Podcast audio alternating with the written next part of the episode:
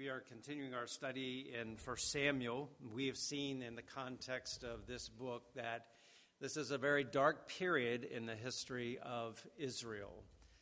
We are aware of the period of the Judges, in which it tells us that there was no king in Israel and everyone did what was right in their own eyes. Very, very dark time in the history of Israel. And what is lacking is good leadership and as we come to the book of 1 Samuel, what we find is there's this transition from a loose knit uh, confederacy of 12 tribes to a monarchy. And that's what will happen here in this uh, book.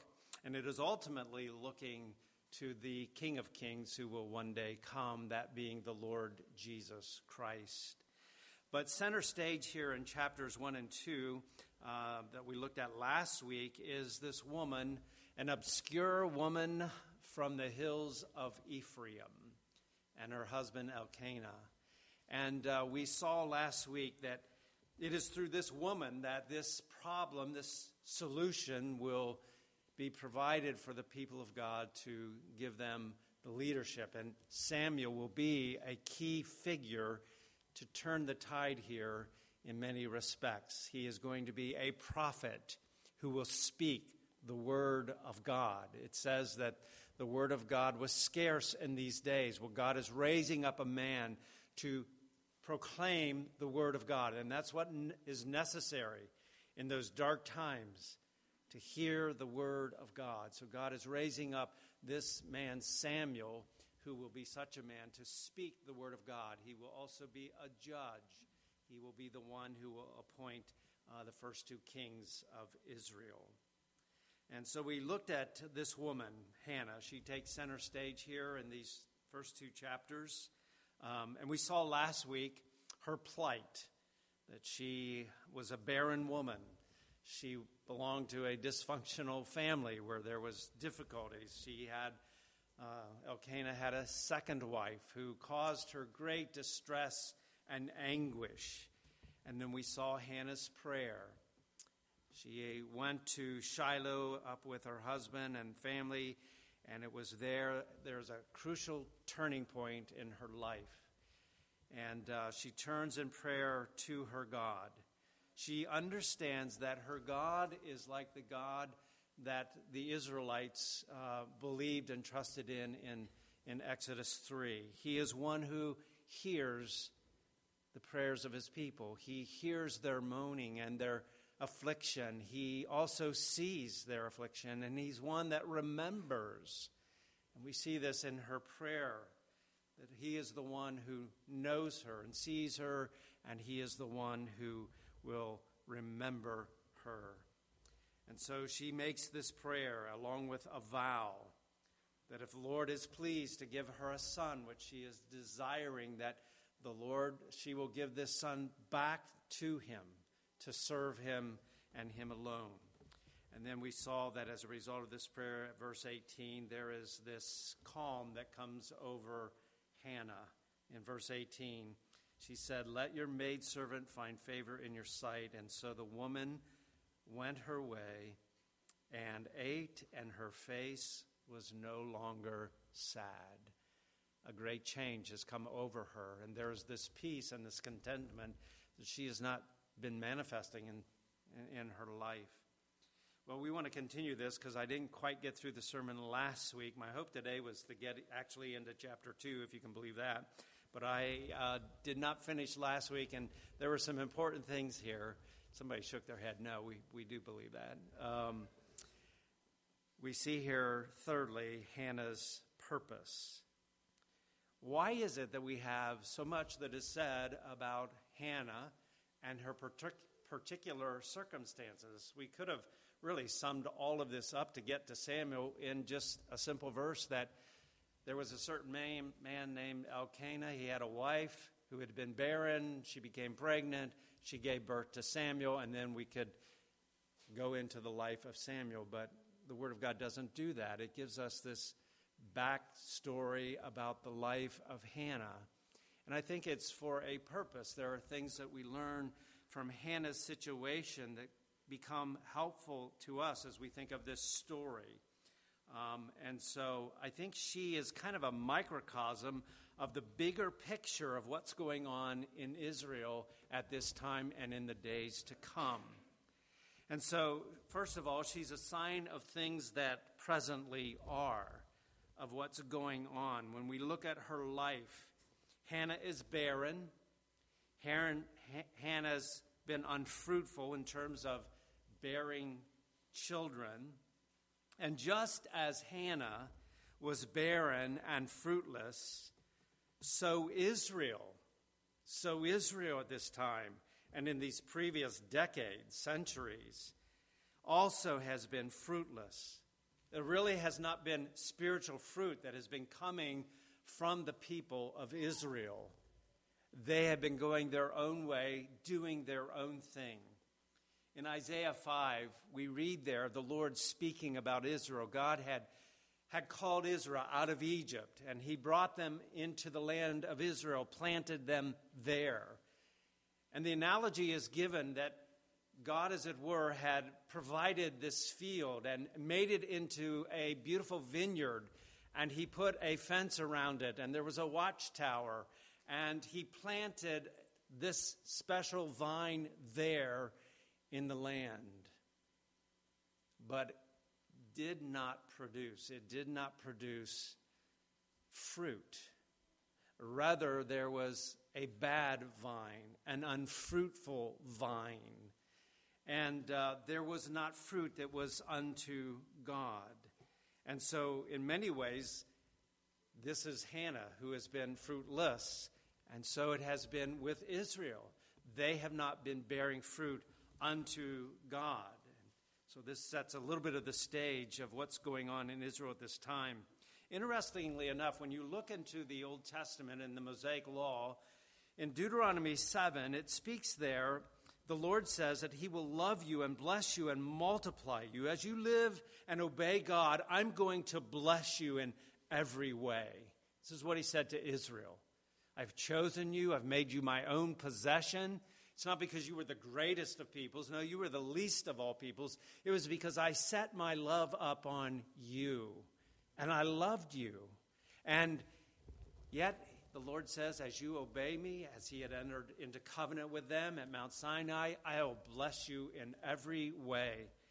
And among some of those blessings, he says this He will also bless the fruit of your womb and the fruit of your land your grain and your new wine and your oil, the increase of your cattle and the offspring of your flock in the land of which he swore to your fathers to give you. And you shall be blessed above all peoples. There shall not be a male or female barren among you and among your livestock. But what do we find but here a barren woman? And I don't think it's, it's not because of her sin that she's barren, but it's a picture to Israel this is a reminder that God had said, I will bless you in every way. And she's a reminder of what God had said in Deuteronomy if you obey me, I will bless you in every way. And, and what we find is these blessings are lacking in Israel. They have been unfaithful to the covenant that God had made with them. And so she is a picture of, of what is taking place even in the nation. Richard Phillips, in his commentary, said the Lord closed Sarah's womb to remind Israel that he had also caused the people to be spiritually barren because of their idolatry and, of, uh, and because of their unbelief. And so here's the story of Hannah. Even though Israel has been unfaithful, God is going to give a son to Hannah, Samuel, and through Israel, though they have been unfaithful, God is going to yet pursue his purposes and his promises. God is merciful and gracious, and he's raising up Samuel for this purpose. And we might ask ourselves this you know, what does God expect of his people? He expects of his people that there is fruit. If we have known the grace and the kindness of God, he has saved us that we might bear fruit to the glory of the God who has redeemed us. And what does Jesus say in John 15 in light of what we saw in Isaiah 5? Jesus said, I am the vine. Israel had been an unfaithful vine, unfruitful vine. But here is the true vine, the true Israel, if you will. And he says, I am the vine, and you are the branches. As you abide in me, you will bring forth fruit. You will bear fruit. And his, the goal is, is that we bear, might bear much fruit. And so the question we might ask in light of this today of ourselves Am I bearing such fruit? Is the fruit of the Spirit being seen in me? The fruit of the Spirit is love and joy and peace, patience and kindness and goodness, faithfulness, gentleness, and self control. Is my life bearing fruit to the glory of God? He has redeemed me for that purpose. He's predestined us to be conformed to the image and the likeness of Jesus Christ, the true and faithful one. And we are to bear that fruit. So it might be good for us to think about that. Am I more like this barren, unfruitful woman and unfruitful Israel? Or am I, by God's grace, am I endeavoring to live uh, and bear fruit to the glory of God? So, here, in many ways, she is a picture of what is true in Israel at this particular time, and even again the centuries before. But something else that uh, I think we find here, and um, this has been helpful to me. There's a, a commentary that was written by two men, J.D. Greear and Heath Thomas. And it kind of gives a different perspective than I had ever seen here. And uh, I, I hope maybe this will be helpful to us. And it has to do with Hannah. As we think about Hannah's desire for a son, that is a natural desire, isn't it? It's a natural desire for a wife to want to have children. And so this is a good desire that she has, but what it seems to become in her life is something that is a desire that is an inordinate desire. God gives us the way He created us with desires, but often as a result of sin, those desires can become hijacked and we have an inordinate desire, a wrong desire, an unhealthy desire. And this is what they suggest as they I think about Hannah that what has been a desire for a son, for a child, which again is a good desire, but it has become something that is inordinate, which might even be defined as an idol of her heart. This is what she wants so badly. This is what she is putting her hopes in, her confidence in, her, her, uh, her, her desires in. And we see in her life, not just for a short period of time, but for a long period of time, it says here, year after year, she was going through these experiences of a deep seated anxiety, vexation of her soul. A lot of that is brought about by uh, Peninnah, but I think there's more to the story, maybe, this deep seated bitterness that's within her own heart that is causing distress and anguish. And this bitterness has gone deep down in her, and it has been dominating her life year after year after year. She has put her trust, her hopes for her identity, for her contentment, for her future security. We saw that last week when you had a son, uh, children. They were a means uh, to help with the family farm. They were uh, uh, hopefully those who would care for you in your elderly age. And so children could be very important to the family life, to one's well being. And here is Hannah maybe putting all of her focus and attention upon having such a son, someone that will care for her and will bring these desires uh, to her heart. And her trust really was not ultimately in God and in God alone. Jeremiah 2:13 says of Israel that they have forsaken me. the fountain of living water. And what have they done? They have gone and hewn out for themselves cisterns that can hold no water, that do not satisfy. And that's what we do when we go and we dig these cisterns of our own making and we seek to find in people or things or spouses or children or whatever it may be, we seek to find our joy, our satisfaction, our well being there. And it seems that this may be what Hannah has done. But now she has come at this time in her life. She has come to the temple of the Lord or to the tabernacle. And it is there that she comes and she bares her soul before the Lord. And uh, we see this in verse 11. She is there going to make this vow to the Lord. And notice how she addresses the Lord. He is the Lord of hosts. She has come to see and understand something more about this God that she believes in. That He is the sovereign Lord. He is the Lord over all things. He is ultimately the King. He is the Lord of hosts. And it seems in this prayer, this is a big change in the heart and the life of this woman, Hannah. She is still, as she comes there, she's praying for a son. She's still desiring a son, but it seems the tone of her prayer is altogether different now. And it may be that she's saying something like this All of my life, I've been asking you to give me a son to make up for some deficiency in my own life. It's always been about me. But now I'm asking for this son, Lord, for you. And this seems to be, again, a change here in the life of Hannah, in her thinking, in her whole outlook. Lord, you, you are my sufficiency and my treasure. And if you give me a son, he will, he will belong solely to you. And it reads there in verse 11, notice she says, A razor will not come upon his head.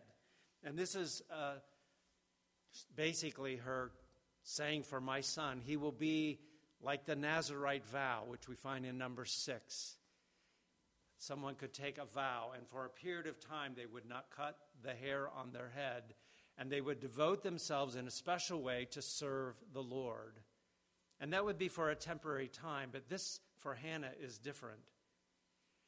This is giving her son completely over to the Lord.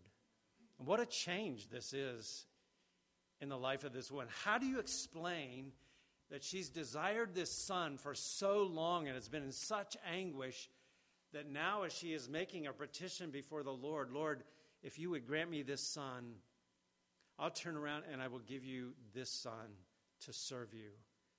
I will relinquish him unto you. How do you explain this psychological, emotional change in, in Hannah? But that now she sees that my sufficiency, my hope rests not in a son, but Lord, you are my hope.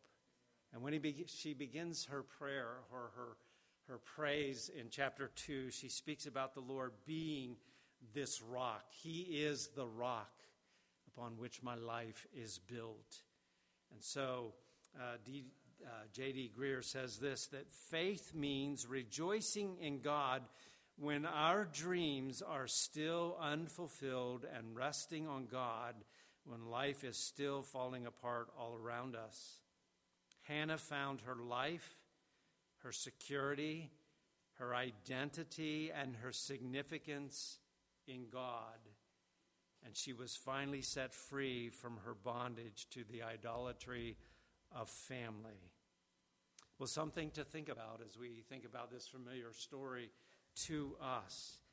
And we do see in verse 18 that there is complete change in her. She went away and ate, and her face was no longer sad. And maybe Elkanah said to his wife, the old Hannah is back. she is back. So there is this peace and this contentment. Psalm 43 5 David says, Why are you cast down, O my soul? And why are you disquieted within me? Hope in God, for I shall yet praise him, the help of my countenance and my God. The God who helps us and is able to change the countenance. We can read people's faces often and see there's grief, there's anguish. It's seen on the face. But God is the one who gives help to our countenance and gives us peace. And so here is this change that I think we see in the life of Hannah. So, anyway, something to think about as we think of the story of Hannah. But we also see uh, in Hannah, she's a sign of what is presently true in Israel. As this story unfolds, where is Israel looking for well being, security, and stability? Hannah was maybe looking to the son to provide these things for her. Where is Israel at this time? And where have they been looking for these things that they're wanting stability and prosperity and security? Where have they been looking? And what is their cry here in the book of 1 Samuel? We want a king like all the nations. That's what they were looking for. They were not hoping or looking to the Lord, but they were looking for a king like the other nations. Again, J.D. Greear says to Hannah, God says, These things are not found in sons. To Israel, he says, These things are not found in kings. To both of them, he says, These things are only found in me, the fountain of living water. So Hannah sought these things in a son, Israel sought these things in a king. But they're only found in me, the Lord says. And so Samuel will be one to bring again the hearts of the people back to their God to see that He alone is their hope. Now, are we not sometimes like Israel of old? Do we not make idols for ourselves, things that we put our hope, our trust in? Um, John Calvin said the heart of man is an idol factory. We can make an idol out of anything. It's very relevant, I think, to us as well. She was looking to a son, maybe for stability and significance and identity. And Israel was looking to a king. What do we look to sometimes rather than God for our identity and what our security is in, our contentment? And often we become anxious because we are wanting something other than God Himself, something that we would put our trust and our confidence in. And so, the point, I think, as we look at the Bible, is this that it is knowing Jesus and knowing that He is enough. Jesus is enough for my identity, for my security, for my well being. It's not found out there, it is found in my God. He is life. He is stability. He is security. So Hannah, I think, teaches us that God is better than many sons. And we see that in her life. Well, a second thing is we think about the purpose of this story, the backstory of Hannah, is that also there is a sign of things that are yet to come. Hannah's story is not given to us to be necessarily a prescription for women that have infertility issues.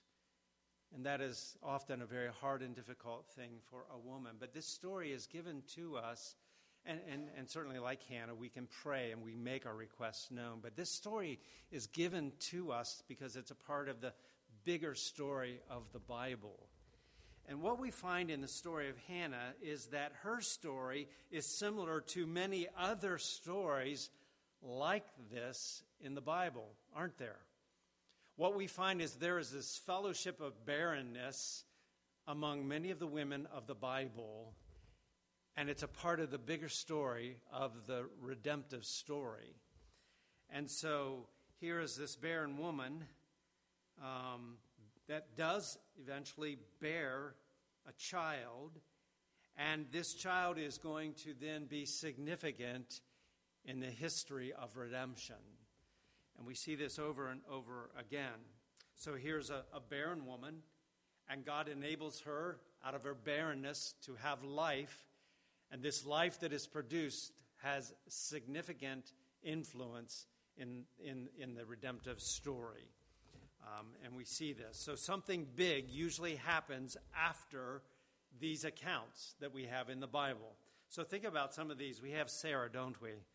Abraham's told that he is going to have a family, he's going to have a nation, he's going to have a seed that is going to bring blessing to all the families of the earth, but his wife is barren.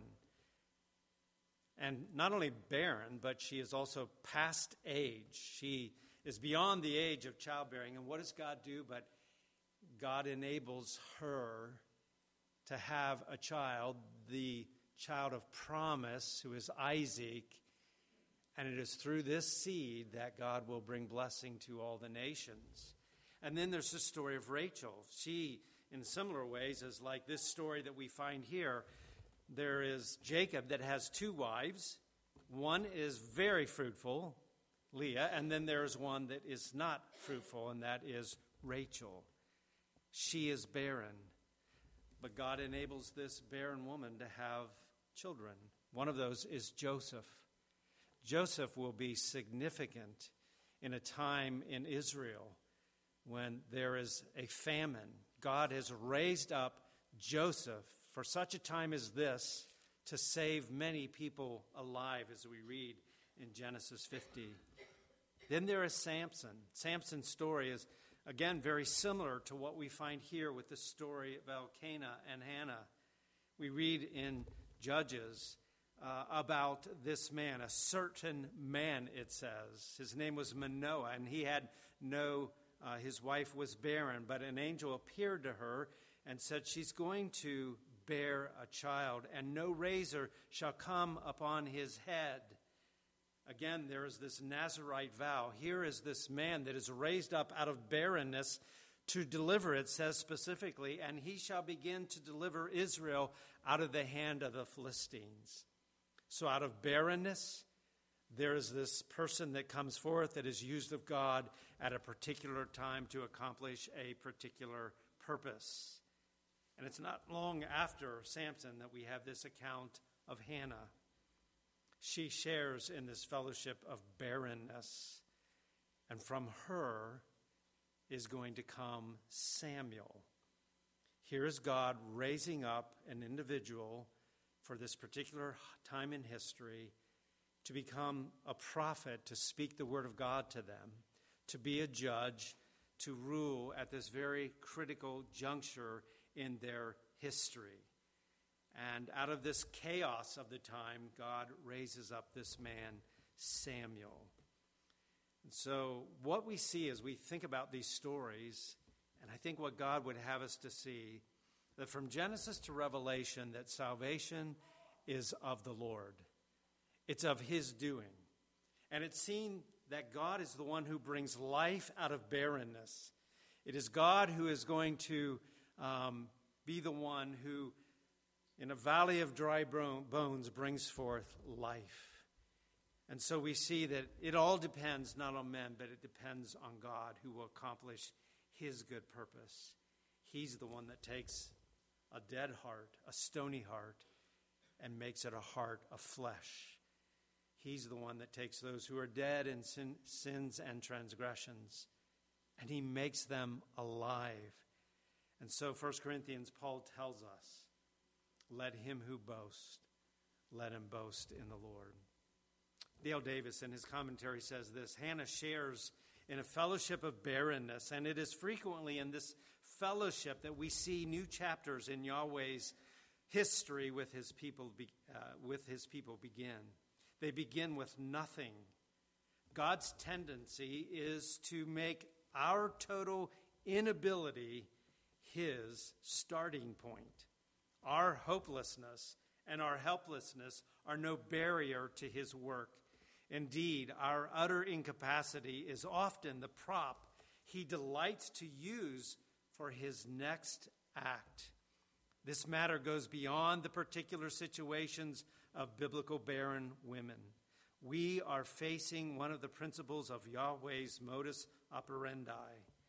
When his people are without strength, without resources, without hope, without human gimmicks, then he loves to stretch forth his hand from heaven.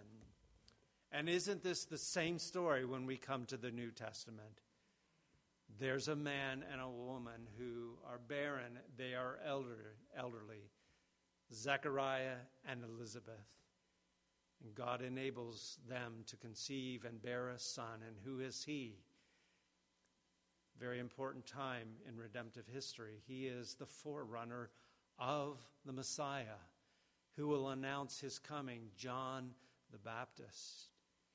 And then we have another situation that is unlike any of these others. It is a woman who is going to bear a son, and she's a virgin. She's a virgin. And it is here that we see the miracle of the virgin birth, whereby there is now introduced into redemptive history the promised seed that has been longed for and spoken of. It is the Lord Jesus Christ Himself who will bring forth the blessing to all the families of the earth. And we see this all throughout redemptive history, and especially with the coming of the Lord Jesus Christ. And I think as we look at Mary, it's an amazing thing when we think about her story. The angel says, Mary, you're going to have a son. The Holy Spirit's going to come upon you as a virgin, and you're going to have this son. And he will be the very Son of God. Now, for Mary, being a virgin and having a son will, will, would mean all kinds of things in the eyes of the community around her. She would be seen as someone who has maybe lost her reputation. She does not have a good name. Um, may mean the loss of her husband to be. She's engaged. And we read in Matthew 1 that's exactly what Matthew was going, or excuse me, Joseph was going to do. He was going to put her away. She would lose the security now of a husband, and she would lose a good name in the community. She has no idea how all of these things are going to pan out. But what does she say? All right, Lord, here I am. Behold, the maidservant of the Lord. Let it be to me according to your word. Lord, my trust is in you. My hope is in you. You will provide for me. But her trust is in the Lord her God. May God make us to be like them, both Hannah at this point in her life and also Mary, that our trust and our hope and our confidence is in the Lord. Well, then we come fourthly to Hannah's progeny. I had to have a P here to keep the alliteration going, uh, but she had a son. And we see that Yahweh remembers Hannah. Verse 19 Then they rose up in the morning and worshiped before the Lord and returned, and they came to their house at Ramah, and Elkanah knew Hannah, his wife. And notice this the Lord remembered her. Now, the Lord doesn't forget anything. This is the idea that, that God remembered here has this idea that he was mindful of her. He was mindful of the prayer that she had prayed and his purposes. And he remembered her, and now after all these years, she becomes pregnant and she is going to bear this son. So God opens her womb. And in verse 20, she bears this son. Hannah conceived, she bore a son, and they called his and called his name Samuel, saying, Because I've asked for him from the Lord. The word Samuel has the idea different ways that it's these words could be translated, but it has the idea that God has heard, God has answered. Every time that Hannah would call Samuel his name, she would be saying, God has heard, God has heard my prayers. And so here is the Lord remembering her and uh, providing for her. But what we also find here is that Hannah remembers Yahweh. She has told her husband, and he's agreeable to this, that she is going to keep the son at home until he has been weaned. Then she will go to Shiloh. Then she will go and give this son over to the Lord. Now, imagine what that's like for a mother.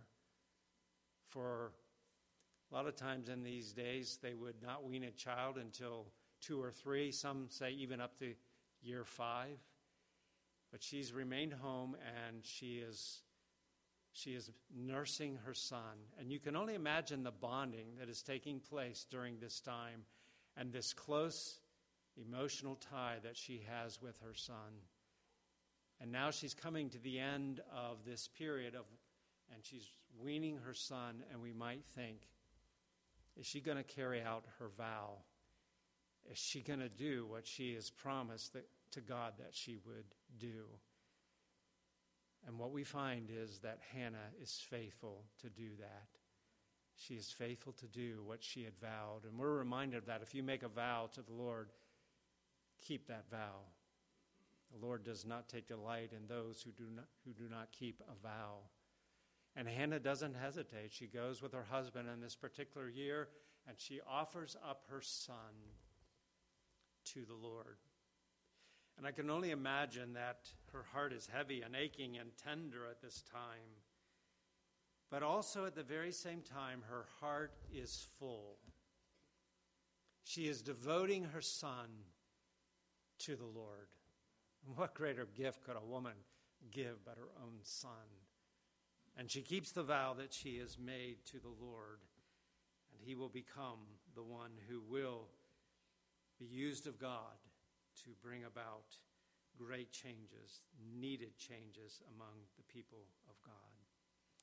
And so we're mindful too, as we think of her story, we'll jump ahead to chapter 2, and it tells us that God gave to Hannah other sons, and she, he gave her daughters. There were, I think, six children altogether, including Samuel.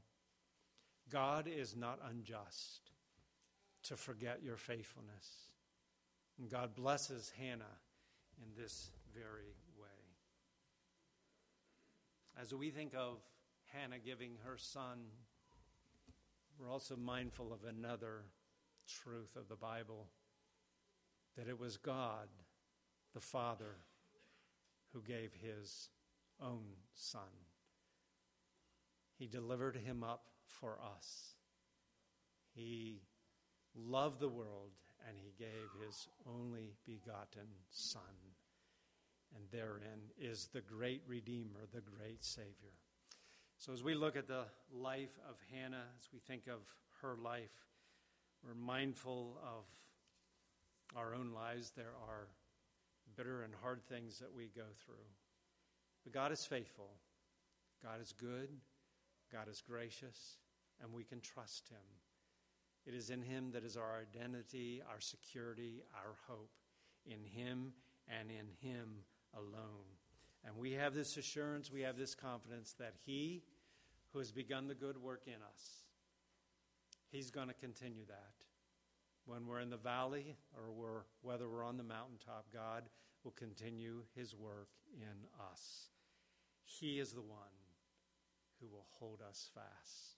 And I invite you to take your insert and as we close this morning, I'd like to sing this hymn that He is the one who is our hope, He is our rock, and He is the one who will hold us fast. And let's stand together as we sing.